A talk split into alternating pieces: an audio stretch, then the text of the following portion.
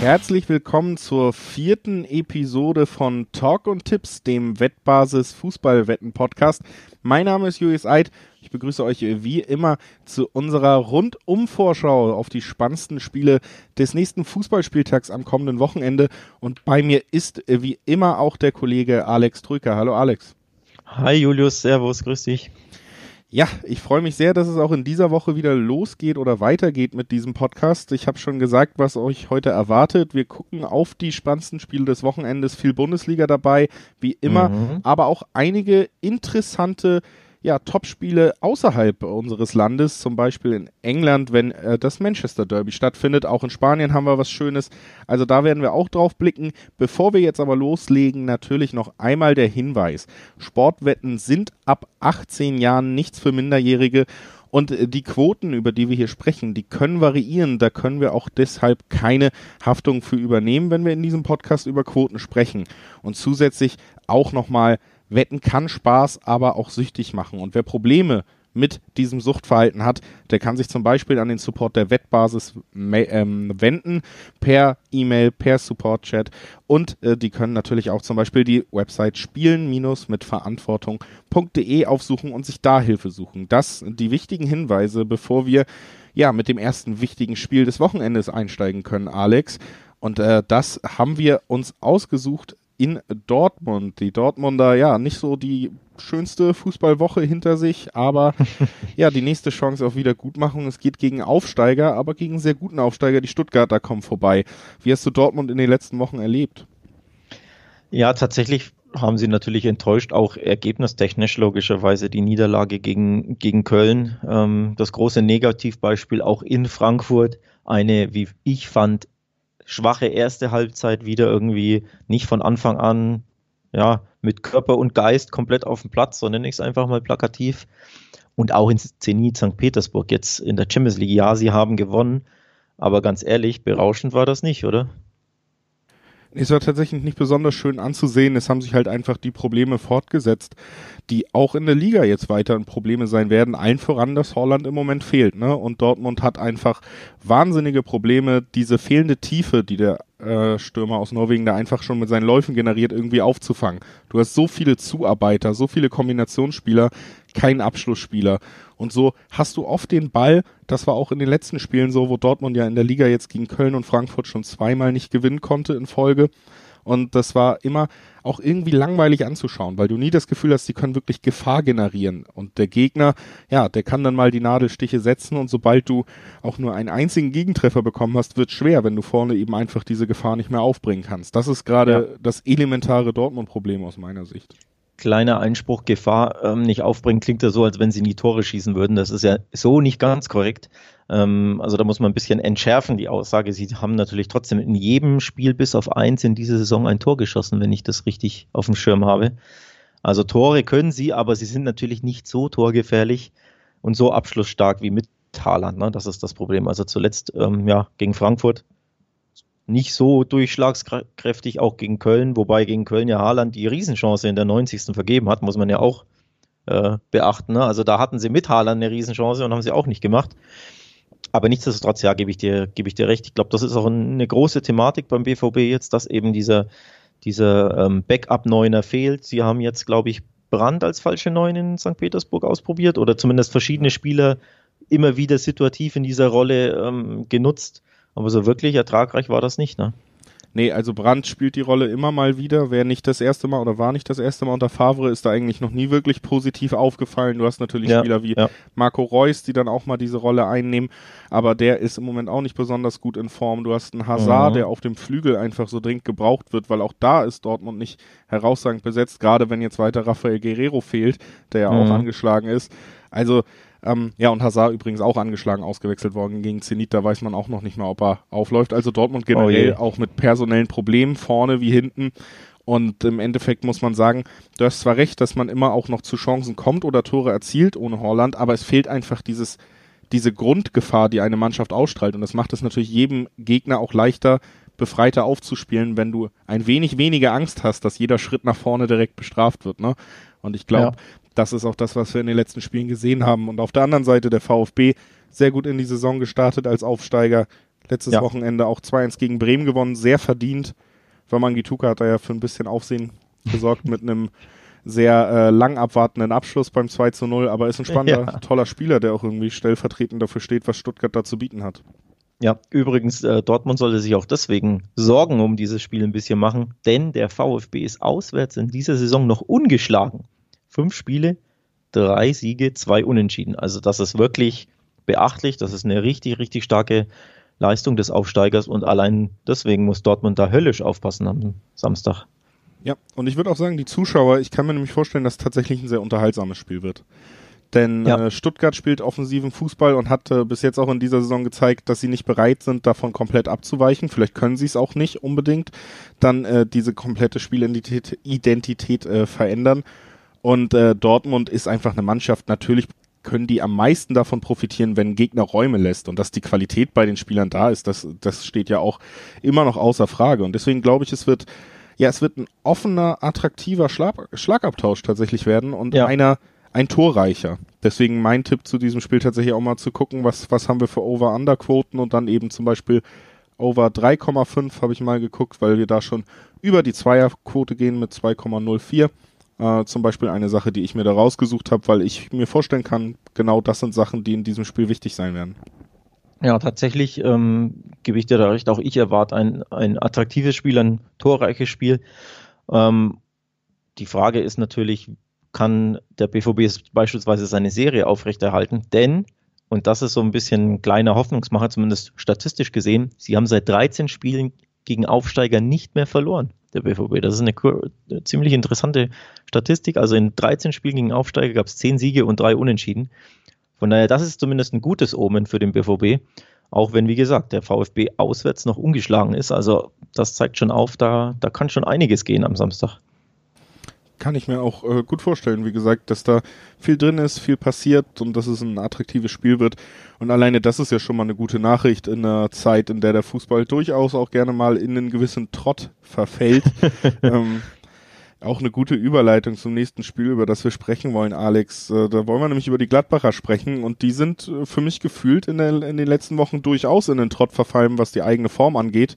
Nach den Wochen, wo man in der Champions League richtig für Furore gesorgt hat eher enttäuschende Auftritte. Auch wieder 2 zu 2 gegen Gladbach am vergangenen Wochenende. Jetzt unter der Woche auch klar und verdient gegen Real unterlegen in der Champions League. Aber auch ja. da aus dem Trott raus. Es gab die Nachricht, dass Inter es verschenkt hat gegen Donetsk und deswegen ist man trotzdem weiter. Vielleicht also doch ein bisschen Euphorie, wenn es jetzt gegen die Hertha geht. Was erwartest du da für ein Spiel? Also erstmal muss ich sagen, wir haben, glaube ich, gestern alle ein bisschen mitgefiebert vor dem TV, auch wenn während des Spiels nicht viel zu fiebern gab, denn Real Madrid war klar besser und Gladbach hat da wirklich enttäuscht, muss man echt sagen. Also von Anfang an, du kannst natürlich verlieren in, in Madrid, keine Frage, logisch, aber ich hätte mir vom Auftritt mehr erwartet, muss ich ehrlich sagen. Also da, ja, ein bisschen, sie kam mir überwältigt, ob das, ob das, ob der Größe des Moments vor, so, so, so möchte ich es mal formulieren. Also sprich die Tragweite dieses Spiels, schweres Auswärtsspiel gegen das abgezockte Real, alles steht auf dem Spiel und irgendwie dem, ja, dem konnten sie nicht standhalten und hatten am Ende wirklich einfach nur Glück, dass Inter Mailand oder Schachter Donetsk dieses eine Tor nicht geschossen hat. Wäre schon wurscht gewesen, welche diese Mannschaft das Tor schießt.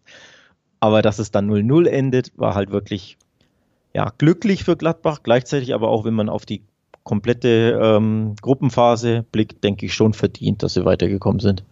Ja, das finde ich auch. Also es ist jetzt nicht so, dass man sagen kann, da ist ein Team jetzt weiter, was es sich nicht einmal verdient hat in den Auftritten. Das war das einzige Team in der Mann in der Gruppe, die sich souverän gegen Donetsk präsentiert haben. Das haben weder ja. Real noch Inter geschafft. Ja. In den Hinspielen jeweils gegen Inter und Real hat man auch sehr gut mitgehalten und auch ein bisschen unglücklich tatsächlich nur unentschieden gespielt. Rückspiele dann aber jeweils verloren. Im Endeffekt ja, war ein bisschen Glück dabei, aber ich finde auch, sie haben sie, äh, sie haben es sich auf die ein oder andere Art verdient. Und jetzt geht's eben gegen die Hertha und die haben sich äh, tatsächlich ein bisschen aufgerafft und äh, das Derby gewinnen können. Vergangenen Wochenende, wo ich ja durchaus in Richtung eines formstarken Union Berlins mhm. tendiert habe. Die haben auch ganz gut losgelegt mit dem 1 zu 0 und dann eben durch eine rote Karte hat sich das Spiel ganz schön verschoben. Auch durch die Einwechslung von Labadia, muss man sagen. Da hat er einen ganz guten Job gemacht, hat in der Halbzeit das System mehr als nur angepasst, eben auf die Überzahl und damit dann auch im Endeffekt dafür gesorgt, dass man äh, noch drei Tore erzielt hat. Das Spiel dann relativ deutlich das äh, dritte Hauptstadtderby der Bundesliga-Geschichte, Alex. Das äh, haben die Berliner für sich entschieden, führen jetzt 2 zu 1 in dieser Statistik. Und das könnte natürlich auch so ein kleiner Startschuss sein für eine Mannschaft, die über Potenzial verfügt und äh, bis jetzt in der Liga noch relativ wenig davon gezeigt hat. Ja, ähm, das stimmt, da gebe ich dir recht. Wobei auch da spielerisch lag schon einiges im Argen, auch in diesem Derby. Also ich habe es komplett geschaut. Ähm, die Hertha hat dann gewonnen, die rote Karte hat, fand ich, das Spiel logischerweise komplett geändert. Wenig überraschend, ne? Aber spielerisch lag bei der Hertha schon viel im Argen. Also der Sieg wird ihnen natürlich sehr, sehr gut tun. Ähm, bisschen Momentum aufbauen, Selbstvertrauen gewinnen etc. Aber gerade spielerisch war ich auch da, ja, ein bisschen enttäuscht von der Hertha, weil man ja eigentlich mehr erwartet, vor allem offensiv. Nichtsdestotrotz, klar, am Ende zählt in so einer Situation nur der Derby-Sieg, egal fast schon wie. Das ist das eine. Das andere, äh, Stichwort Enttäuschung und Gladbach, da muss ich auch nochmal aufs letzte Wochenende zurückblicken. Blicken. Auch in Freiburg war ich enttäuscht von den Gladbachern. Also ich hatte ja auf Auswärtssieg gesetzt. Ich glaube, da waren wir uns wahrscheinlich sogar beide einig, wenn ich mich ja. zurückerinnere. Ja. Auch da nur ein Unentschieden und auch das ja glücklich. Also eigentlich hätten sie ja in Freiburg verlieren müssen. Hinten raus Petersen riesige Chance aus irgendwie drei Metern übers Tor ge gestochert. Also auch da war der Auftritt der, der Gladbacher ja, ja enttäuschend im unterm Strich. Gladbach ist im Endeffekt die Mannschaft aus dieser ganzen Spitzengruppe der Bundesliga oder aus den internationalen Teams, die gefühlt gerade am schlechtesten mit dieser Doppelbelastung umgehen können. Danach kommt Borussia Dortmund, mhm. weil da so viele Verletzte aufeinander kamen. Mhm. Aber Gladbach, den siehst du an, dass dieser Spielplan eng ist, dass der Kader ja. auch nicht darauf ausgerichtet ist. Ist äh, einfach auch so, dass natürlich bei Leipzig, Dortmund, äh, Bayern mittlerweile auch vom Budget her viel mehr die Möglichkeit war, sich vielleicht doppelt zu besetzen auf gewissen Positionen. Das konnte Gladbach nicht. Gerade in der Offensive bist du so angewiesen auf Player, auf Tyram und auf Embolo. Wenn äh, die müde sind, dann fehlt dir so viel Durchschlagskraft, die du in Bestverfassung sozusagen hast. Und ich finde, dass dieses auf dem Zahnfleisch gehen, das siehst du den Gladbachern einfach an. Mhm. Und Hertha ist deshalb auch ein sehr unangenehmer Gegner für die Gladbacher, denn ja, was sie wirklich können, ist das diszipliniert verteidigen. Das haben sie gegen den zweiten der Bundesliga mittlerweile, gegen Leverkusen gezeigt. Das war das langweiligste Spiel der Saison. Äh, also wirklich nichts passiert, weil sie einfach so gut dicht gemacht haben. Nach vorne hatten sie dann ihre, ja auch ihre Fehler im Konterspiel, Umschaltspiel, deswegen ist da nicht mehr draus geworden, aber gegen Leverkusen nichts zugelassen. Jetzt gegen müde Gladbacher, glaube ich, die Herausforderung wird nicht größer, nichts zuzulassen. Und deswegen habe ich hier bei diesem Spiel tatsächlich mal geguckt, was bringt uns denn die doppelte Chance, also Unentschieden oder Sieg härter. Und äh, da sind wir bei 1,89. War mir spannend genug, um das mal so rauszuschreiben und bei diesem Spiel mitzunehmen. Ich glaube nämlich, dass Gladbach hier nicht gewinnen wird. Stark. Aber traust du den, der Hertha also sogar den Auswärtssieg zu? Denn die Gladbacher sind ja zu Hause in den letzten acht Spielen noch ungeschlagen, auch wenn das eine oder andere Remis, ähm, Remis dabei war. Von daher, ja, so, sie sind, wie du schon sagst, müde und gehen ein bisschen auf den Zahnfleisch. Das sieht man auch an den, ähm, an den äh, letzten Ergebnissen Sie haben ja nur eins der letzten vier Spiele gewonnen. Von daher, ja, gebe ich dir recht, das, das merkt man schon. Ich glaube auch, die Frage ist natürlich, wie, wie kommst du aus diesem Champions League-Spiel raus? Ne? Also überwiegt die Müdigkeit dieses Spiels und die, ja, auch irgendwo seelische Erschöpftheit, sage ich mal, oder überwiegt eher dieses ähm, Momentum, das du mitnimmst, dass du dadurch, dass du in die K.O.-Phase eingezogen bist. Also dieser, dieser ja, mentale Aufschwung, dieses Selbstvertrauen, dass du zwar nicht aufgrund des Ergebnisses, aber aufgrund des ja, Achievements quasi bekommst. Das finde ich äh, recht spannend, also so ein bisschen der psychologische Aspekt, um ehrlich zu sein. Aber den Tipp von dir, um darauf zurückzukommen, den finde ich tatsächlich interessant. Ähm, ich halte dagegen mit, Du hast die Müdigkeit angesprochen, du hast die äh, starke Abwehr der Hertha, zumindest generell, wenn sie es wollen. Gegen Dortmund konnten sie es nicht, aber ähm, ich glaube schon, dass sie es auch wieder recht defensiv angehen werden. Und deswegen finde ich den Tipp auf under 2,5 spannend. Denn da gibt es Quoten von im Schnitt 2,30 und die finde ich schon ziemlich lukrativ. Halte ich auch für sehr realistisch, dass wir in diesem Spiel kein Torfestival erleben werden die Mannschaft, die eventuell eben mehr offensive Klasse mitbringt. Mit Gladbach ist müde, haben wir darüber geredet. Die ja. Mannschaft, die auf der anderen Seite steht, ist vielleicht ein bisschen fitter, aber eben vor allen Dingen defensiv haben sie sich gefunden. In der Offensive gibt's wenig Abläufe, bis jetzt die Labadia da wirklich Gewinn bringt, einbringen ja. konnte. Deshalb Äh, Finde ich auf jeden Fall eine spannende Idee, äh, die ich auch für mehr als wahrscheinlich halte. Vielleicht sogar für wahrscheinlicher als die Quote suggerieren mag, die du uns da mhm. mitgebracht hast. Ne? Ich finde, ähm, das ist auf jeden Fall ein interessanter Tipp. Interessant. Weiß ich nicht, ob es im nächsten Spiel, über das wir sprechen wollen, interessant wird überhaupt, Alex. Da gibt es einen klaren Favoriten, das sind die Leipziger. Das ist eine mhm. Mannschaft, die mich in letzter Zeit überrascht, weil ich sehr oft dazu tendiere, über müde Beine zu reden in dieser Saison. Und bei den Leipzigern habe ich sie in Ansätzen schon gesehen und dann, dann war man gefragt, hat gegen Bajakce hier sehr spät äh, quasi sich den Sieg und die Chance aufs Weiterkommen noch gesichert in der Champions League. Danach 3-3 gegen die Münchner, sehr temporeiches Spiel. Mhm. Danach ähm, 3-2 Sieg gegen United, damit das Weiterkommen gesichert in die K.O.-Phase der Champions League. Also da hat man jetzt drei Spiele in Folge, ist man da so ein bisschen übers hier über den Fitnessstand, den ich ihnen zugestanden habe, sogar hinausgegangen. Und jetzt geht's äh, gegen Werder, die so ein bisschen wieder in eine Negativspirale rutschen. Also klarer Favorit für mich, Leipzig. Wie siehst du das ja, mit dem Spiel? Absolut. Ähm, da muss ich sagen, alles andere würde, würde mich wirklich stark überraschen. Ähm, Leipzig wird dieses 3-2 gegen, gegen United mega Auftrieb, Auftrieb geben, glaube ich. Das beflügelt richtig. Ähm, gleichzeitig herrscht natürlich bei sowas die Gefahr, auch da wieder der psychologische Aspekt, dass du quasi ja, den Alltag so ein bisschen ja, vernachlässigst, beziehungsweise ja, zu sehr auf Wolke 7 schweb, schwebst, ob des internationalen Erfolges und du dir denkst, ja, okay, jetzt am äh, Samstag gegen Bremen, die sind eh nicht so gut drauf, ne? Und dann lässt du es vielleicht ein bisschen schleifen und vielleicht fehlen dir dann so 10, 15 Prozent. Ähm, das könnte ich als kleine Gefahr sehen, wobei natürlich auf dem Papier Leipzig trotzdem ganz, ganz klar der Favorit ist und natürlich die stärkere Mannschaft ist. Ja, ich finde, was äh, bei Bremen so ein bisschen schwer einzuschätzen ist, ist immer noch, wir haben natürlich die Statistik, dass sie mittlerweile wieder seit sieben Spieltagen nicht gewonnen haben. Aber wir reden da eben auch über fünf Unentschieden und äh, eine gewisse Stabilität, die wir auch, glaube ich, in diesem Podcast schon mal bei Bremen angesprochen haben, die letzte Saison abging, die, die kann man ihnen nicht äh, wegnehmen in der Bewertung ihrer Spiele. Und deswegen sind sie vielleicht tatsächlich so ein Gegner, über den ein Team wie Leipzig mal stolpern könnte in der jetzigen Situation.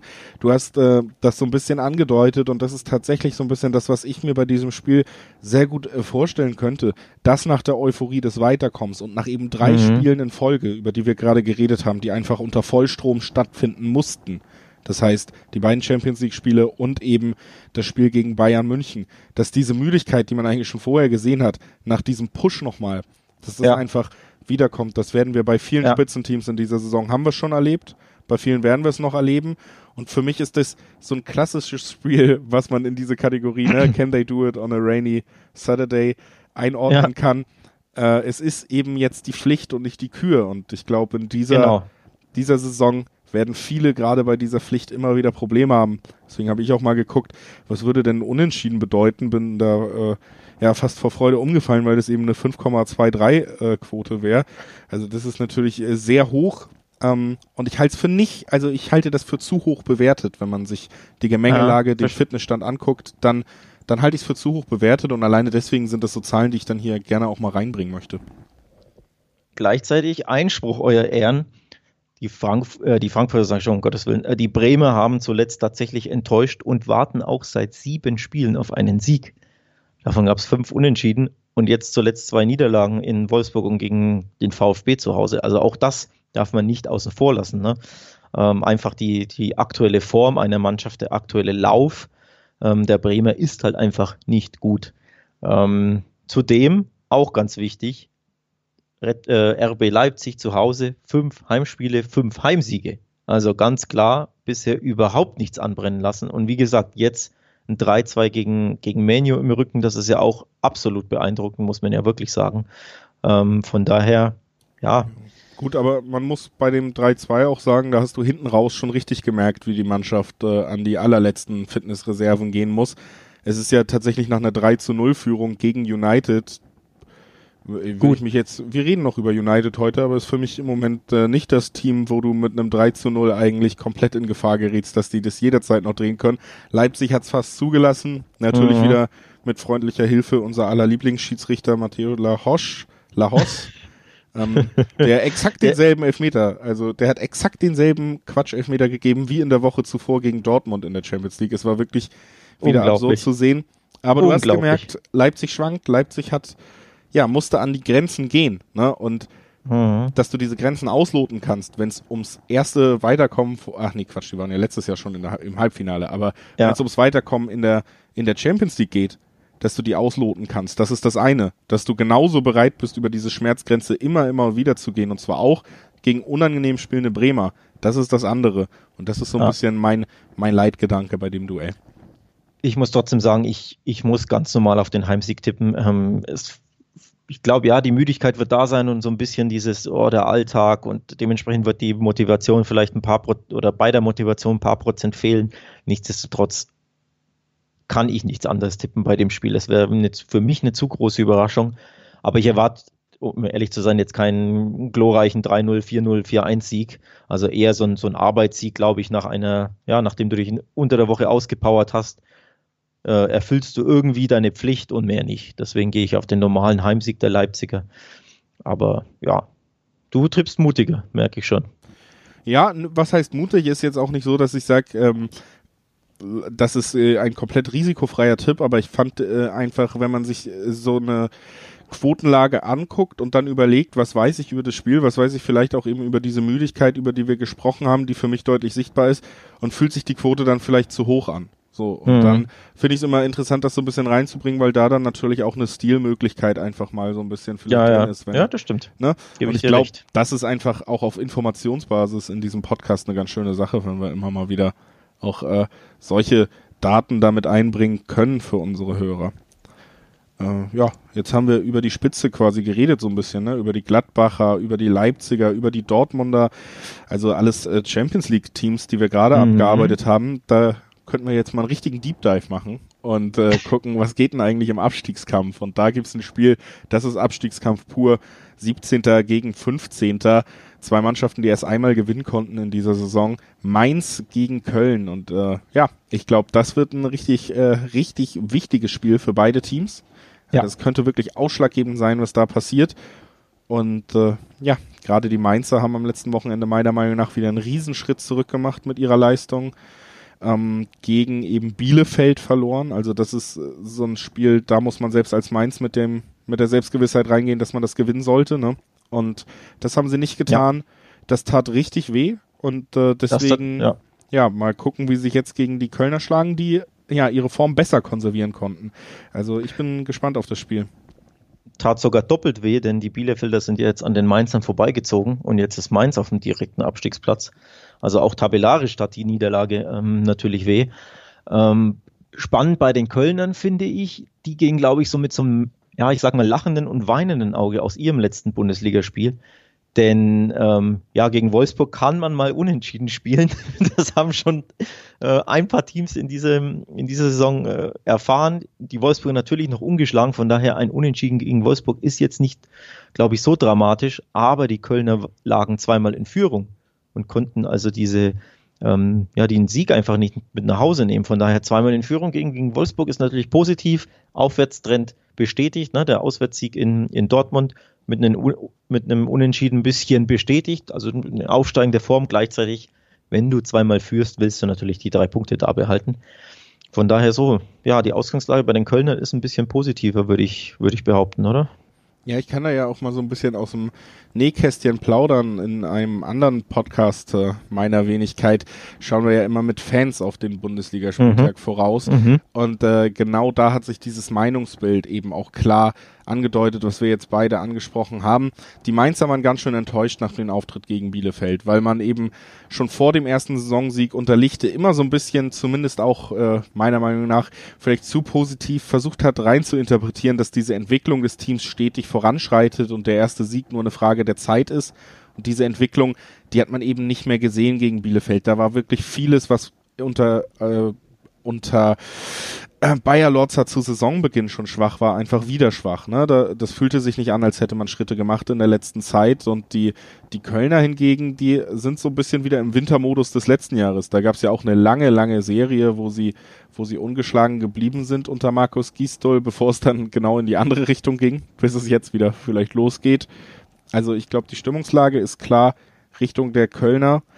Deswegen tendiere ich tatsächlich in diesem Spiel auch darauf, äh, mal auf die Kölner zu tippen. Die sind für mich so das, das bessere Team im Moment. Ich bin von Mainz in dieser Saison tatsächlich nicht besonders angetan, bis auf einige Ausrutscher nach oben.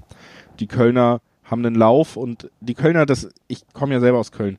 Wenn so ein bisschen Lauf und Euphorie aufkommt, das ist eine der Mannschaften, die das auch tragen können. Das haben sie immer wieder gezeigt in der Vergangenheit.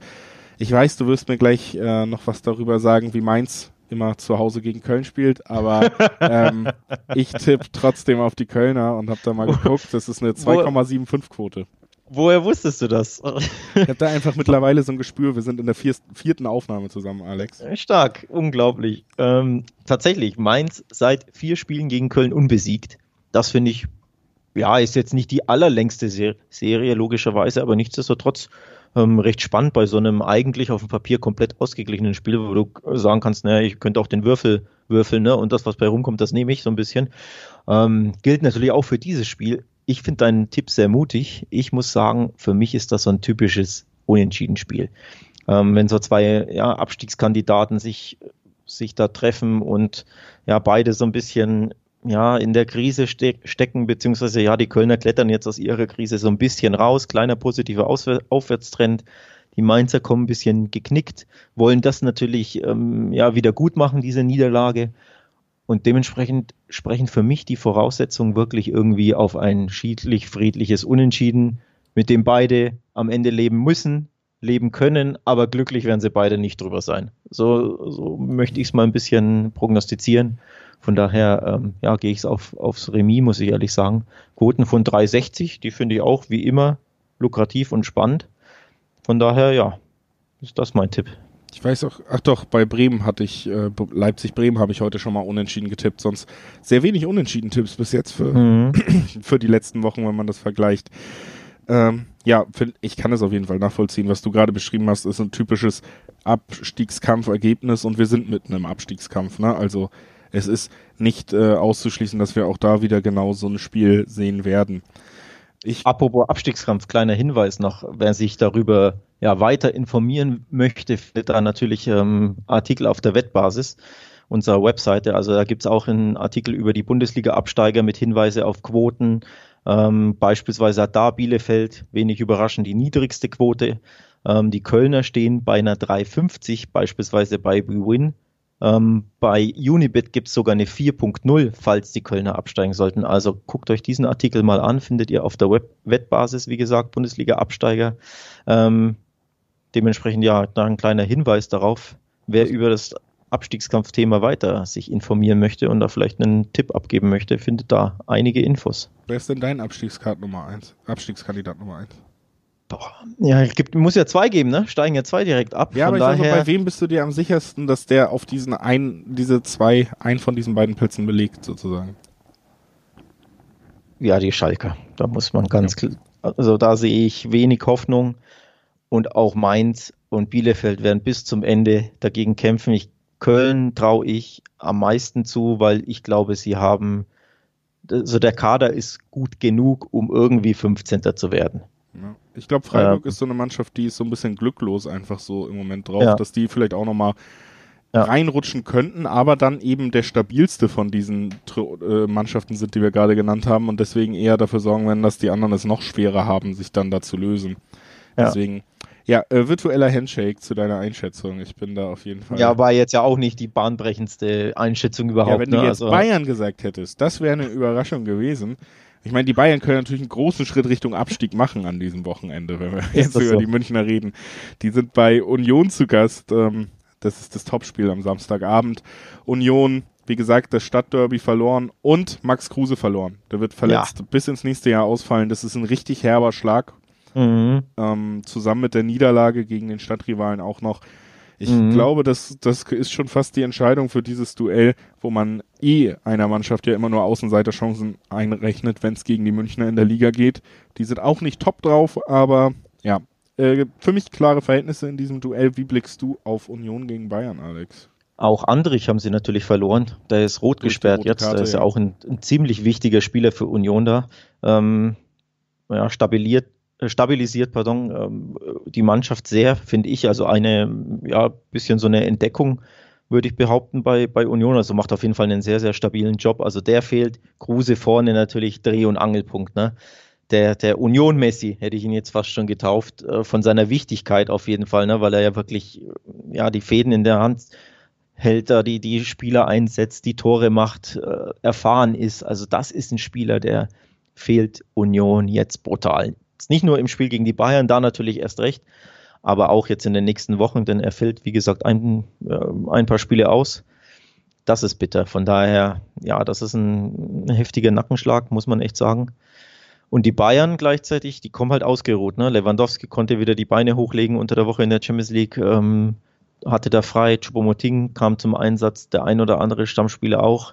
Ähm, bisschen pausiert, beziehungsweise wahrscheinlich nur mit 70 Prozent gespielt, also sich im Spiel ausgeruht. Von daher muss ich klar, ganz klar sagen, das ist ein, für mich ein klarer, klarer Bayern-Sieg. Ja, würde ich mitgehen. Ist auch einfach so, dass dann äh, Spieler wie Coman zum Beispiel einfach in guter Verfassung sind gerade und äh, ich glaube, das wirklich Wichtige für die Münchner in diesen Zeiten ist tatsächlich, dass sie in der Champions League so früh wie möglich alles klar gemacht haben und jetzt eben zwei englische ja. Wochen in Folge ähm, eben ja. ihre Spieler nicht mehr auslasten mussten unter der Woche. Ne? Und das müssen viele andere Teams tun im Moment. Wir gehen jetzt sogar in die Bundesliga-Zeit, wo wir englische Wochen auf der, auf der nationalen Ebene haben werden. Und dass sie da jetzt mhm. zwei Wochen in Folge nicht mehr Vollgas geben mussten unter der Woche, das ist, äh, das sind genau die Sachen, die man braucht, um eben weiter die Tabellenspitze zu halten. Ja. ja. würde ich auch auf keinen Fall widersprechen. Ich glaube auch, das werden sie an diesem Wochenende tun. Ich glaube, es wird mal wieder Zeit für einen Bayern-Sieg, der auch ein bisschen überzeugender ist. Deswegen habe ich zumindest mal geguckt, was äh, die Handicap-Quote ist, wenn wir eben plus eins für Union ins Duell starten. Und da ist sie bei 1,72. Das ist eine solide Quote und äh, ich glaube, genauso solide wird am Ende der Bayern-Sieg werden. Ja, ich habe tatsächlich genau den gleichen Tipp rausgesucht. Also da wieder, wir sprechen uns hier nicht ab bei unseren Tipps, deswegen. Deswegen auch ähm, die Premiere jetzt, dass wir das erste Mal einer Meinung sind. Ja, nicht das erste Mal. In, in glaube, das gab es schon zwei, dreimal in diesem Podcast, aber in dem Fall ist es ja einfach die gleiche Intuition. Also ich hätte gesagt, das wird ein recht komfortabler Sieg. Muss jetzt kein 5-0, 4-1 oder so werden, aber einfach nur ein ja, souveränes 2-0, 3-1, 3-0, irgendwie sowas halt. Ähm, kann ich mir sehr, sehr gut vorstellen. Von daher finde ich den Handicap-Tipp interessant oder auch ganz normal als, als Over-Under 2,5 fände ich jetzt auch recht interessant. Da ist das Over aber nicht so gut ähm, von den Quoten her, also so lukrativ. Von daher würde ich auch wie du aufs Handicap gehen. Wie gesagt, ich glaube, die Unioner waren jetzt zuletzt richtig, richtig gut drauf. Ja, das stimmt. Ähm, vor allem zu Hause super überzeugt. Aber Kruse fehlt, Andrich fehlt.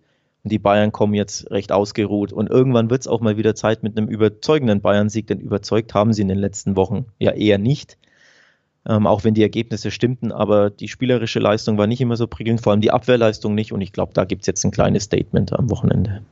Ich glaube auch, dass äh, tatsächlich einfach wieder an der Zeit ist, ja, der Liga zu zeigen, wer am Ende Meister wird. was man davon ja. hält als, als äh, Fan oder Zuschauer. Natürlich immer die andere Frage. Was man von der großen Serie, die weiterhin über der Bundesliga schwebt, hält. Das ist zumindest bei den Schalkern klar. 26 Spiele ohne Sieg, Alex.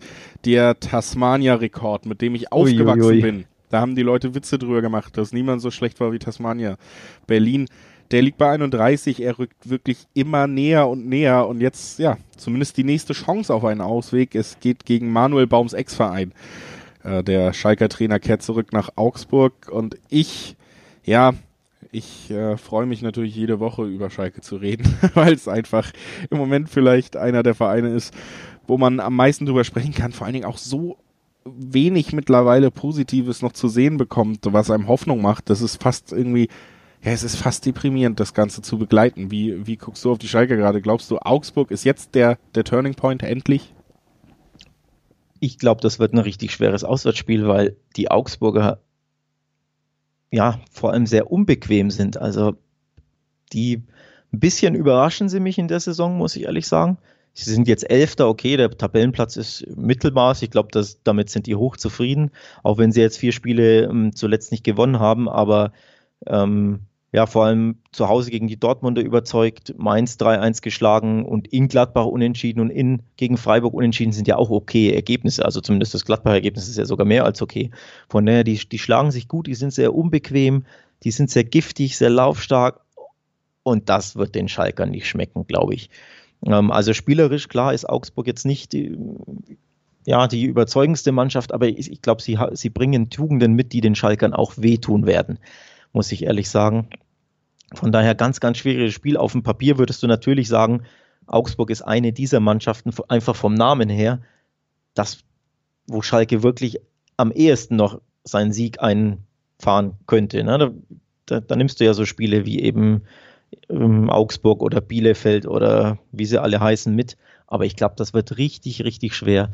Und mehr als ein Unentschieden kann ich mir nicht vorstellen. Ich könnte mir sogar wirklich vorstellen, dass Schalke wieder verliert, um ehrlich zu sein. Ja, ich glaube, äh, das ist generell im Moment immer vorstellbar, so wie die Schalke einfach ja, äh, auftreten okay, und vor allen Dingen auch einfach wie diese Negativspirale sich auch sichtbar immer weiter auf diese Mannschaft auswirkt. Ne? So einfach Tore, die keine andere Mannschaft der Liga kassieren würde, passieren dann jetzt im Moment. Gegentore generell sorgen für so einen Einbruch wieder in der Leistung, weil man einfach dieses riesige Gepäck dieser unendlichen Serie quasi mit sich rumschleppt und dann auf der anderen Seite nicht nur die Mentalität, die wehtun kann, sondern eben auch, wenn ich die Geschichte, die der Fußball schreibt, die ist, die ist so vorgeschrieben in diesem Duell, denn wir haben Daniel Caligiuri, der mhm. bei den Augsburgern eben kostenlos quasi aus Schalke gekommen ist im Sommer, um die Gehälter einzusparen. Und das ist genau der Spieler, der diese Mentalität, die du angesprochen hast, ausstrahlt. Das ist genau ja. der Spieler, wo du raufguckst und sagst, ja. Mensch, das ist doch genau der Spieler, der den Schalkern fehlt. Und der hat auch in dieser Saison schon viermal getroffen als äh, Außenverteidiger. Und irgendwie ist das so eine Geschichte, die der Fußball schreibt. Ne? Daniel Caligiuri sorgt dafür, dass die Schalker weiter sieglos bleiben. Und äh, das genau mit dieser Art, die die Schalker so vermissen eigentlich gerade in ihrem Kader. Deswegen habe ich da zumindest mal geguckt, für alle, die Geschichten mögen, was die Quote auf Caligiuri ist. Das ist eine 3,75 Quote, dass der eben hier ein Tor erzielt. Also das ist eine interessante Randgeschichte, die ich mir ja bei aller Erfahrung, die ich im Fußball gesammelt habe, sogar sehr gut vorstellen kann. Ähm, zwei Worte zu Caligiuri. Zum einen, er spielt ja im rechten Mittelfeld, nicht Außenverteidiger. Da muss ich die ein bisschen korrigieren, mein Freund. Ähm, zum anderen vier Tore schon geschossen in der Saison, doppelt so viele wie als Schalker letztes Jahr. Da hat er nur zwei in 28 Spielen, jetzt hat er schon vier. Also Caligiuri definitiv einer der, ja, der, eine der Entdeckungen in dieser Saison. Auch jetzt zuletzt in Hoffenheim ja wieder das Tor geschossen, auch wenn es ähm, ja nicht viel brachte. Da war Augsburg ziemlich schwach, fand ich. Ähm, also die kommen jetzt auch, die haben jetzt auch keinen guten Lauf, muss man dazu sagen. Ne? Wir haben jetzt Augsburg ein bisschen gelobt, Schalke kritisiert. Man muss aber auch sagen, die Augsburger haben nur eins der letzten acht Spiele gewonnen. Also so super drauf sind die jetzt auch nicht. Ne? Caligiuri mag gut drauf sein, aber der FCA ist es eben nicht unbedingt. Von daher ist das so ein ja, kleiner Mutmacher für Schalke. Einen größeren habe ich auch parat. Von 20 Pflichtspielen gegeneinander gegeneinander hat der FCA nur zwei gegen Schalke gewonnen. Also von daher vielleicht ein gutes oben für die Schalker, doch mal was mitzunehmen.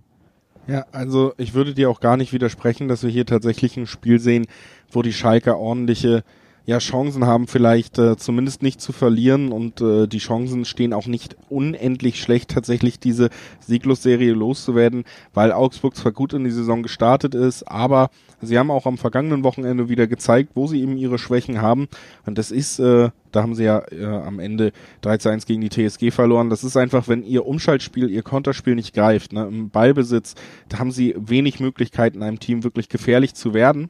Und äh, mhm. äh, da kommen wir zurück zu einem großen Vorbild, was das angeht, was wir heute erwähnt haben, was ja bei den Dortmundern auch so ein bisschen der Fall ist. Wenn du es 90 Minuten lang nicht schaffst, eine konstante Gefahr auszustrahlen, dann machst du den Gegner stark, dann gibst du dem Gegner ein bisschen Spielfreude und das ist das, was die Schalker irgendwann mal wieder brauchen. Harid kommt wieder aus der Suspendierung, der will sich oh. sicherlich beweisen, denn mhm. die anderen Spieler, die suspendiert wurden, die müssen ja quasi sang- und klanglos den Verein verlassen, nur er darf wiederkommen. Der wird da den Anspruch haben, am zu unterstreichen, dass er auch wiederkommen wollte und dass das, ja. ähm, dass er sich verbessert hat. Ich glaube deswegen ein Spiel, was eng wird auf jeden Fall. Also das, das auf jeden Fall. Ein Hinweis von dir, den möchte ich echt aufgreifen, den finde ich richtig gut, dass Augsburg sich eben selbst mit dem ähm, Ball am Fuß schwer tut. Also wenn die, wenn die Gegner eher defensiv stehen und sie das Spiel machen müssen, dann tun sie sich schwer. Und genau das wird ja bei Schalke der Fall sein. Ja? Also ich glaube nicht, dass Schalke sich hier denkt, boah, wir spielen jetzt unser Tiki-Taka, denn das können die ja gar nicht, sondern die wollen auch lieber defensiv stehen und ein bisschen umschalten. Und die Augsburger haben eigentlich den gleichen Gameplan, so generell. Von daher wird das, glaube ich, ein super unattraktives Spiel und eben auch für Augsburg die Gefahr, ja, dass sie einfach ihre Stärken überhaupt nicht einsetzen können. Ähm, spannend finde ich auch Baums Rückkehr an die alte Wirkungsstätte. Ich hatte das gar nicht auf dem Schirm. Der war von 2016 bis 2019 beim FCA-Coach. 82 Spiele. Dass das so lang war, hatte ich, hatte ich echt gar nicht auf der, auf der Platte. Von daher, was hältst du davon? Ich tippe, dass Schalkes Misere endlich endet, ausgerechnet bei der Rückkehr von Manuel Baum nach Augsburg. Vorstellbar. Oder? Mir, das wäre doch so eine Geschichte, wo du wieder sagst, oh, solche Geschichten schreibt nur der Fußball. Ja, ne? Dass ausgerechnet die Schalker dann gewinnen, wenn Baum. Die dafür, ja. Ich kann ja nicht so, so viele Geschichten können wir pro Spiel auch nicht schreiben, Alex. Nee, nee okay. aber ich habe da tatsächlich nochmal vielleicht äh, einen Tipp für die Leute, die nicht ganz so ins Risiko gehen wollen, hier auf die Auswärtsmannschaft, auf die sehr lang sieglose Schalker Mannschaft setzen wollen, zumindest die doppelte Chance, also unentschieden oder Sieg Schalke, die liegt auch immer noch bei 1,89. Ich glaube, das ist bei der gesamten Gemengelage auch eine sehr interessante ja. und dabei recht risikoarme Variante, ne? Also um das vielleicht auch nochmal quotenmäßig so ein bisschen abzurunden, was wir gerade über dieses Spiel besprochen haben. Ja, äh, wollen wir zum letzten Bundesligaspiel rübergehen, was wir heute vorbereitet haben, Alex? Yes. Das findet ja am Sonntag statt, schließt den Spieltag ab und ist äh, so ein Spiel, wo ich mir tatsächlich guten Fußball erhoffe oder attraktiven Fußball erhoffe, gerade weil am letzten Wochenende eine Mannschaft zurück auf die Siegerstraße gefunden hat. Das sind die Gäste von der TSG Hoffenheim. Die müssen gegen Leverkusen rammen. Die Leverkusener sowieso sehr gut drauf, komplett ungeschlagen in dieser Saison noch. Also das ist äh, ein Duell, wo ich mir vorstellen kann, da werden wir einige Tore sehen. Ja, das verspricht das Duell auch ein bisschen. Ne? Beide Mannschaften oder beide Vereine stehen ja schon für, für Ballbesitzfußball, für schönes Umschalten, für Offensivfußball äh, und am Ende für Tore. Beide haben am letzten Wochenende drei Tore gemacht. Von daher, ich glaube schon als neutraler Fan. Klar kann man jetzt sagen, auf dem Papier ist das von den Namen der Mannschaft nicht das attraktivste, sind nicht unbedingt die größten Traditionsvereine, auf die der neutrale Fan sich freut. Aber fußballerisch ist es schon ein, ein Spiel, das was verspricht. Da gebe ich dir auf jeden Fall recht, ja. Ja, also ich glaube, das ist auch das, was ich dem Spiel so ein bisschen abgewinnen kann, obwohl ich es mit keiner der beiden Mannschaften wirklich halte. Gerade Hoffenheim sehr gut zurückgekehrt, nachdem man sieben Spiele in Folge verloren hatte, hat man am vergangenen Wochenende endlich mal wieder gewinnen können und das einfach auf eine sehr schöne Art. Also Hoffenheim hatte ja sehr lange diese, diese Phase, wo neun Spieler teilweise mit dem Covid-Virus gefehlt haben. Mhm. Dazu noch Verletzung von Hübner, unabhängig davon. Also da haben viele wichtige Spieler gefehlt. So langsam sind sie alle wieder da und das hat direkt wieder gegriffen. Und die haben wirklich äh, bei ihrem 3 zu 1 Sieg gegen Augsburg ja über weite Strecken richtig, richtig ansehnlichen Fußball gespielt. Vor allen Dingen Florian Grillitsch gefällt mir im Moment fantastisch in neuer Rolle. Unter Hoeneß spielt er deutlich weiter vorne als eigentlich auf der 6. Da hat man Samaseko, der das abdeckt. Grillitsch spielt deutlich weiter vorne. Direkt äh, zweifach getroffen, auch wieder am vergangenen Wochenende. Also mhm. da, ist, da ist Qualität da, da ist ansehnlicher Fußball da. Und auf der anderen Seite die Leverkusener natürlich genauso ungeschlagen. Tabellenplatz 2, auch drei Tore erzielt wieder am letzten Wochenende. Ich glaube, da könnte es interessant werden, Alex. Ähm, ja, Tore muss man da, muss man da einfach erwarten. Das stimmt schon. Das alles andere würde mich auch überraschen. Ähm, vor allem vor dem, vor dem Hintergrund, dass die Hoffenheimer ja hinten immer welche kassieren. Ähm, also die sind ja die einzige Mannschaft, glaube ich, sogar, die noch nie zu Null gespielt hat in der Saison. Ne? Oder sind es die? Ich weiß nicht, ob die einzige, aber auf jeden Fall, sie haben noch nicht zu Null gespielt. Von daher, ja, Leverkusen angriffsstark ohne Ende sowieso und die anderen können hinten die Null nicht halten. Also allein da darfst du einige Tore erwarten, zumindest von den, von den äh, Leverkusenern. Ja, und äh, ja, da macht es natürlich Sinn, auf die Over-Under-Sachen zu gucken. Ne? Habe ich mal äh, ja. natürlich auch äh, für dich getan, damit du direkt Bescheid weißt. Nee, äh, Over 3,5 zum Beispiel ja so ein klassisches Ding, wo man sagt, da könnten ein paar Tore fallen. Ähm, ja, noch eine relativ äh, solide Auswahl trotzdem. Selbst ein 2-2 würde das ja abdecken am Ende mit einer 2,02 ja. Quote. Also da haben wir sogar die 2 vorne bei der Quote schon. Und äh, wie gesagt, äh, ich tendiere da auch sehr zu einem torreichen Spiel. Deswegen, ja, das äh, mein äh, Tipp äh, zu diesem Spiel. Möchtest du noch was äh, zu? Ja, zu im Endeffekt, ich will dir nicht, ich kann dir nicht widersprechen. Ich würde gerne, aber ich kann nicht, äh, denn ich warte, erwarte tatsächlich auch viele Tore. Ähm, finde die Over-Tipps gut. Both to Score finde ich interessant. Also das sind ja jetzt keine berauschenden Außenseiterwetten, sondern ja das Offensichtliche. Aber manchmal ist das Offensichtliche auch einfach, dass es nahe liegt und was man dann eben empfiehlt. Ne? Ja. Ja, das ist doch ein schönes Schlusswort für unsere Bundesliga-Besprechung heute. Wir haben ja auch noch internationale Spiele auf dem Zettel.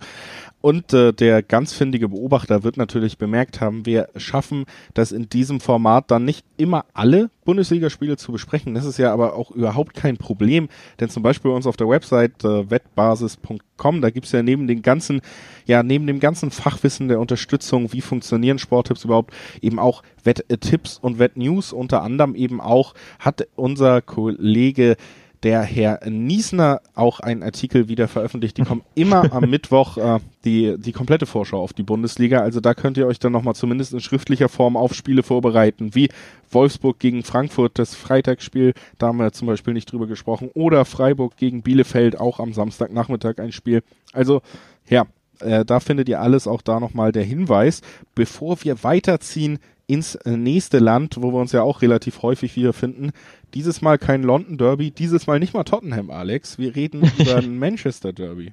Ja, äh, kein Tottenham ausnahmsweise, aber ich fürchte die, oder ich glaube, bald werden wir wieder über sie sprechen, wahrscheinlich in der nächsten Folge. Ja, diesmal nicht ganz klar im Fokus von uns und im Fokus von ganz England wahrscheinlich das Manchester Derby, Man United gegen Man City. Das wird richtig spannend. Ähm, die Frage natürlich vor allem, wie verkraftet Manu das wirklich super, super enttäuschende aus? Ähm, die dürfen, müssen Europa League spielen ab sofort. Also das ist, da bin ich gespannt, wie das, wie die das ähm, transportieren werden auf dem Platz, diese herbe Enttäuschung. Vor allen Dingen muss man sagen, dass man nach der Hinrunde in der Champions League Gruppe am besten dastand. Ne? Man hat äh, Leipzig ja. 5-0 besiegt, man konnte ja. gegen PSG Punkte sammeln und hat man es hinten raus halt wirklich ja. verschenkt. Und ich muss ganz ehrlich sagen, dass ich so ein bisschen tatsächlich überrascht war zu sehen. Also ich bin nicht überrascht davon, wo City in der Tabelle steht, denn die haben die Saison ihre Probleme. Die sind Gast in diesem Duell, Manchester United gegen Manchester City, aber die sind sogar hinter United in der Tabelle. United hat Wahnsinn. vier Spiele in Folge in der Liga gewonnen. Und ich muss dir ganz ehrlich sagen, wenn ich United spielen sehe in letzter Zeit, dann habe ich irgendwie auf dem Zettel gehabt, da wird auch weniger an, an Punkten schon zusammengekommen sein, weil ich finde es über weite Strecken wirklich nicht besonders guten Fußball. Seit Soldier da ist eigentlich, fehlt mir fehlt mir eine richtige Spielidee. Jetzt geht's gegen City, gegen Mister Spielidee, ähm, gegen Pep Guardiola. Also für mich, äh, trotz dem niedrigen Tabellenplatz City langsam auch wieder in Fahrt. Für mich eigentlich ein klares Ding, wenn wir hier über Qualität reden bei diesem Duell. Also kurios ist natürlich, wenn du auf die Tabelle blickst, logischerweise, dass der Sechste gegen den Siebten spielt. Ähm, bei City hättest du auf jeden Fall gesagt, dass das äh, Top-2-Team und auch bei United würdest du ja normalerweise äh, einschätzen, dass sie nach zehn Spieltagen höher stehen. Von daher, das ist so ein, das ist schon kurios. Beide Mannschaften zusammen fünf Niederlagen in der Saison. Also auch da sieht man, dass es nicht so gut läuft, auch wenn United ja den recht guten Lauf in der Liga zuletzt hatte, aber eben nochmal dieses heftige Aus in der Champions League. Das, da bin ich wirklich gespannt, ob das Spuren hinterlässt. Und der Umkehrschluss ist ja, wenn die wirklich jetzt auch noch das Derby verlieren binnen weniger Tage, dann muss der Kollege Solskjaer ja wirklich wahrscheinlich um seinen Job bangen, denn dann ist die Krise richtig, richtig heftig. So schnell geht das halt bei solchen Mannschaften, ne? bei solchen großen Vereinen. Es ist halt wirklich einfach bei Solskjaer die Frage, wie viel Kredit konnte er im Endeffekt sich aufbauen dadurch, dass er letzte Saison die Rückrunde eben sehr erfolgreich bestritten hat. Das hat ihm ja erst über den Interimsjob sozusagen hinausgebracht bei bei United. Und dann hat man in der, ja auch in der Transferphase meiner Meinung nach wieder sich lange an Jane Sancho abgearbeitet, nicht die Verstärkung geholt, die man vielleicht nochmal bräuchte. Ne? Die wichtigste Verstärkung ist immer noch aus dem Winter. Seitdem hat man nicht so nachgelegt, wie man es eigentlich angekündigt hat. Das ist äh, Bruno Fernandes, richtig ausgesprochen, glaube ich. Schön. Ähm, ja, der ist gekommen im letzten Winter schon, also ist jetzt auch kein Neuzugang mehr. Weiterhin einer der wichtigsten Spieler wenn man gehässig sein will, kann man sagen, einer der wichtigsten Spieler, weil er die Elfmeter schießt und das ist eine der wenigen Arten, wie United zuverlässig Tore kreiert im Moment. Also, ähm, ja, zumindest für den Elfmeterschützen. Und weil City auch nicht komplett sattelfest ist, das legt ja auch die Tabellenposition äh, eben nahe, habe ich schon mal rausgesucht, was, was würde denn passieren, wenn Bruno trifft? Das wäre eine 3,2 Quote. Also auch relativ ähm, lukrativ das Ganze für den Elfmeterschützen einfach, ne? Das ist immer so ein Punkt, den man mit einbeziehen kann. Ansonsten glaube ich auch, was United, wenn überhaupt unter Soldier kann, ist gegen Spitzenteams antreten, wenig den Ball haben, kontern. Das ist ja. die einzige Spielidee, die er wirklich gut implementiert hat bis jetzt. Ja, da, da, da hast du was Wichtiges angesprochen. Ich glaube, die werden auf Konter spielen, obwohl sie ähm, obwohl sie jetzt das Heimspiel haben. Ähm, ich glaube, da ist ganz klar, die, die überlassen Man City den Ball, werden defensiv stehen und werden dann über Rashford und Co. und Martial und wie sie alle heißen, umschalten wollen. Und jeder weiß, da ist ähm, Man City einfach verwundbar.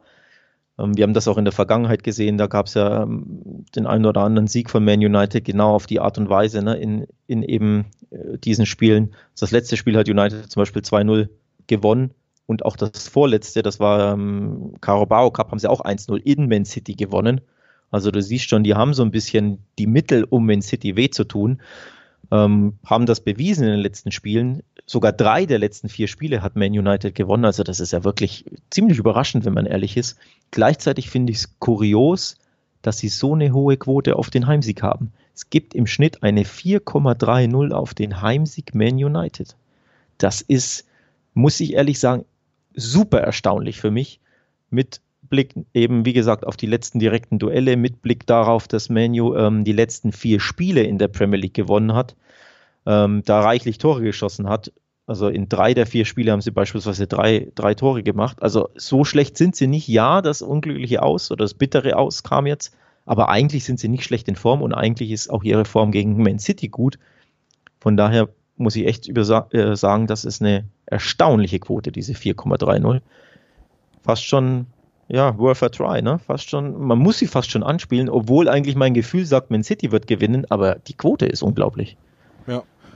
Ja, kann ich auf jeden Fall verstehen und ich äh, finde, was wir vielleicht doch auch nochmal rausheben müssen, ist natürlich, dass City auch nicht herausragend drauf ist. Du hast es gesagt, eigentlich ein Top-2-Team, aber in der letzten Saison waren sie schon ganz weit hinter Liverpool, was eigentlich ja.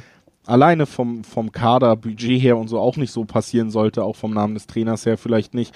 Und auch in diesem Jahr sind sie sehr schwer reingestartet, haben immer wieder ihre Ausrutscher. Man hat irgendwie das Gefühl, sie wissen nicht mehr ganz so richtig, wie das mit dem Tore-Schießen so erfolgreich funktioniert wie in den letzten beiden Saisons. Sie tun sich schwer, die richtige Entscheidung wirklich, den vorletzten, den letzten Pass zu finden. Sie sind nicht effektiv.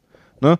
Das ist irgendwie verloren gegangen. Vielleicht fehlen auch Führungsspieler nach Kompanie, auch Silver weg. Vielleicht konnte man das nicht so kompensieren, dass sich da doch einer mal ein Herz nimmt. Es hört sich immer populistisch an, aber guckt euch mal an, das Company-Tor, was am Ende vielleicht die Meisterschaft noch entschieden hat in diesem absurden Rennen zwischen Liverpool und City. Solche Spieler sind da gerade nicht vorhanden. Ja. Und ähm, auch das äh, fehlt dem Team und das ist vielleicht dann auch ein Punkt in einem Derby, ne? Wenn wir ja. über solche Spiele reden, reden wir hier über ein Derby und äh, ja, wenn United eins gezeigt hat, dann, dass sie gegen große Mannschaften Bock haben und dass Soldier vielleicht auch eher ein Motivator noch als ein Taktiker ist, das kann solche Spiele entscheiden. Deswegen nur als kleine Grundlage, wenn man diese Viererquote anspielen will und vielleicht noch eine Rechtfertigung braucht, nur mal versucht, das Ganze zu unterfüttern für dich. Ja. Ähm, ja. Und dann würde ich sagen, können wir fast schon zum letzten Spiel kommen, was wir heute besprechen wollen. Alex, es geht äh, ja wie immer in diesen Episoden bis jetzt bei Span äh, nach Spanien, nach äh, in die La Liga, was dir ja sehr gut liegt äh, vom Gefühl her. Irgendwann müssen wir mal in die Kreisliga B Hamburg rübergehen, damit ich mich gut auskenne oder besser als du. Aber äh, bis jetzt bleiben wir lieber mal bei La Liga. Da stehen nämlich wirkliche Spitzenspiele an. Real Madrid gegen Atletico Madrid. Das nächste Emstadt-Derby, was wir hier besprechen wollen hintereinander. Vierter gegen Erster. Atletico gerade ja. Erster.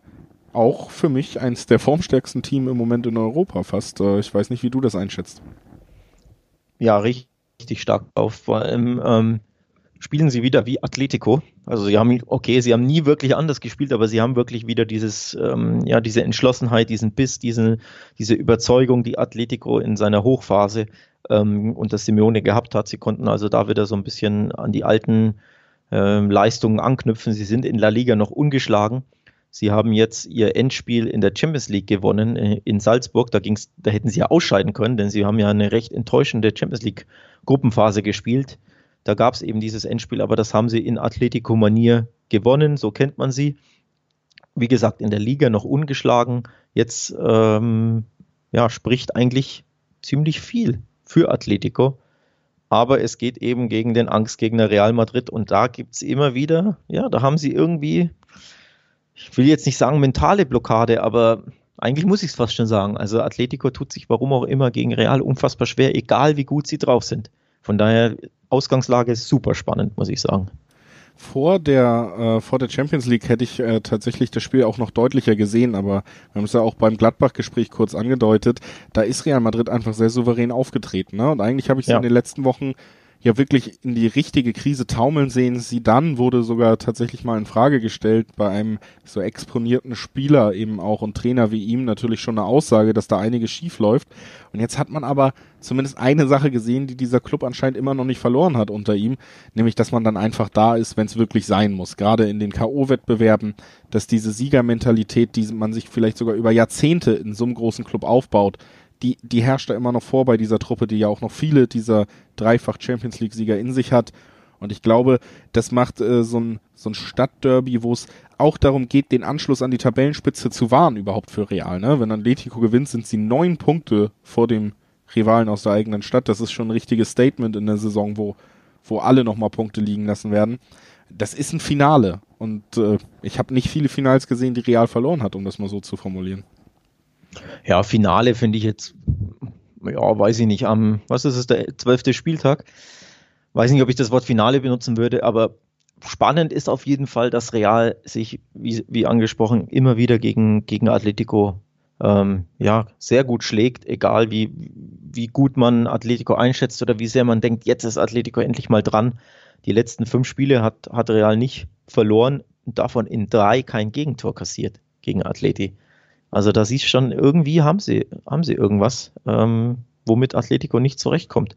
Was genau es ist, ist schwer zu sagen. Sieger gehen, diese, diese Einstellung, diese äh, Winning Mentality, auf jeden Fall, ähm, ja, hat es Atletico zuletzt einfach nicht geschafft. Aber nichtsdestotrotz, wenn du nur auf die Tabelle blickst und auf die Form aktuell und auf die letzten Ergebnisse, kann man fast sagen, Atletico ist leicht favorisiert. Oder würdest du dem ja. widersprechen. Nee, das würde ich auch so sehen. Ich glaube auch, mhm. dass sie in äh, dieser Saison das irgendwie geschafft haben, nochmal so ein bisschen an ihrem eigenen Fußball zu arbeiten. Also dann nochmal vielleicht tatsächlich äh, den nächsten Schritt zu machen, den man Simeone gar nicht mehr zugetraut hat. Steht ja für die eine Art Fußball sozusagen nur.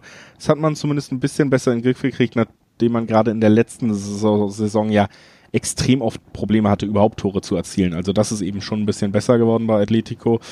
Dann äh, guckt man auf die Tabelle, auf die Form und auch auf die Quote, Alex, denn die ist für Atletico bei über drei als äh, Tabellenführer gegen ein Real Madrid, das jetzt unter der Woche auch nochmal ums Überleben kämpfen musste. Also da, da gibt, spricht für mich auch viel, viel dafür in dieser Kombi ihm zu sagen, komm, äh, Simeone, es wird Zeit für einen Umschwung in den Madrid-Derbys. Ui, das finde ich spannend. Ich muss sagen, ich traue mich nicht. ähm, ich kann ich kann es nicht sehen, dass er, dass er das. Also das Problem ist jetzt wirklich dieses überzeugende, dieser überzeugende Sieg gegen, gegen Gladbach, der Madrilen jetzt.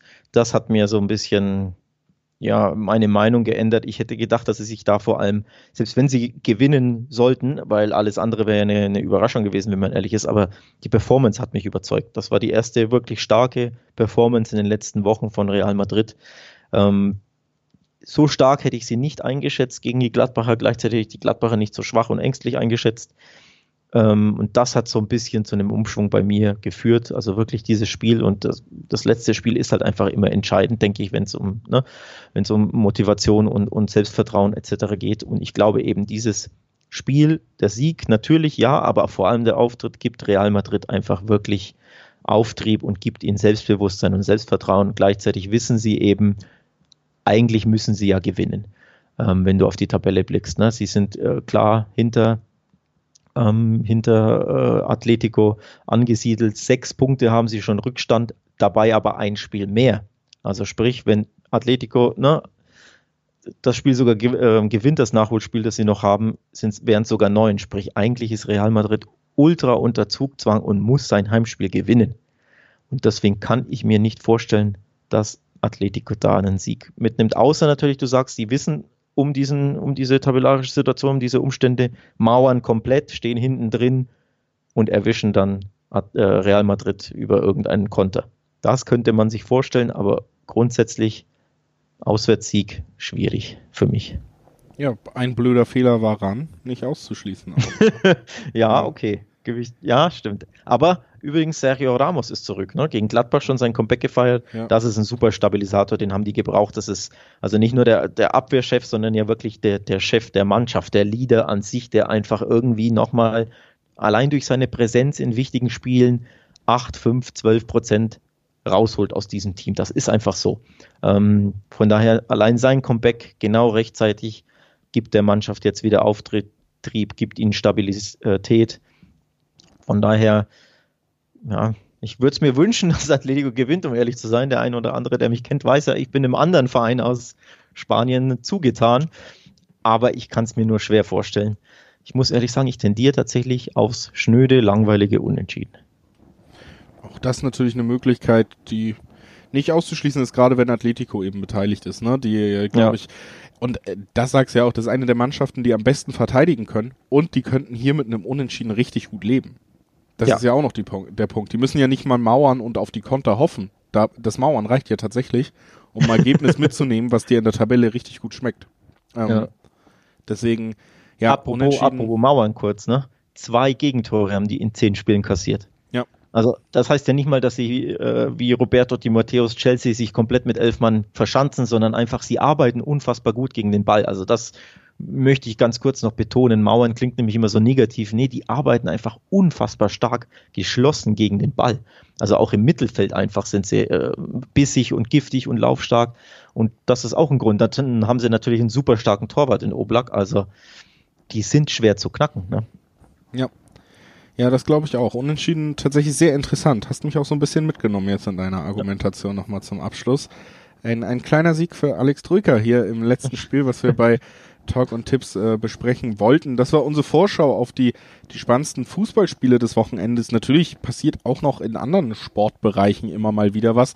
Zum Beispiel Anthony Joshua, einer der ja, erfolgreichsten Boxer, einer der spannendsten jungen Boxer immer noch trotzdem, wird an diesem Wochenende wieder antreten. Wer da sich mit beschäftigen will, findet zum Beispiel bei Wettbasis auf der Seite eben auch noch einen Artikel. Den hat äh, auch ein äh, Kollege von uns da geschrieben. Der Steffen Peters hat äh, sich damit auseinandergesetzt. Also wenn ihr Bock habt, guckt da auch nochmal vorbei. Ansonsten bleibt uns nur noch übrig, euch ein schönes Fußballwochenende zu wünschen. Und wir hören uns sehr, sehr bald wieder. Steht ja eine englische Woche an, Alex. Das heißt, irgendwann mhm. am Montag spätestens müssen wir früh aus dem Bett fallen, um hier wieder äh, einen Bundesligaspieltag vorzubesprechen. Genau. Ansonsten, genau. Ja. Danke an Der alle wichtige Hörer. Hinweis an alle Hörer, absolut. Ähm, es gibt eine ja, kleine englische Wochen-Sonderfolge nächste Woche. Also nicht erst wieder nächsten Donnerstag sind wir zu hören, sondern tatsächlich ja, Montag werden wir wieder in den Podcatchern und Apps eurer, eurer Wahl zu finden sein. Also wir beleuchten natürlich die englische Woche ähm, der Bundesliga und auch der anderen Spiele. Müssen wir gucken, was wir uns da rauspicken. Aber da könnt ihr euch schon mal drauf freuen. Es gibt eine extra Folge nächste Woche. Du freust dich auch auf mich wieder, ne? Ich bin jetzt schon so aufgeregt, Alex. Du kannst dir gar nicht vorstellen. Und äh, ja, bedanke mich abschließend bei allen Hörern. Wir freuen uns, wenn ihr einschaltet. Wir freuen uns übrigens auch, wenn ihr Rezensionen gebt, zum Beispiel auf mhm. iTunes 5 Sterne gibt. Das hilft uns natürlich einfach enorm. Würde uns freuen. Ansonsten viel Spaß mit dem Fußballwochenende. Danke, Alex. Danke. Ebenso. Danke, liebe Zuhörer. Ganz bis bald. Bis bald. Ciao.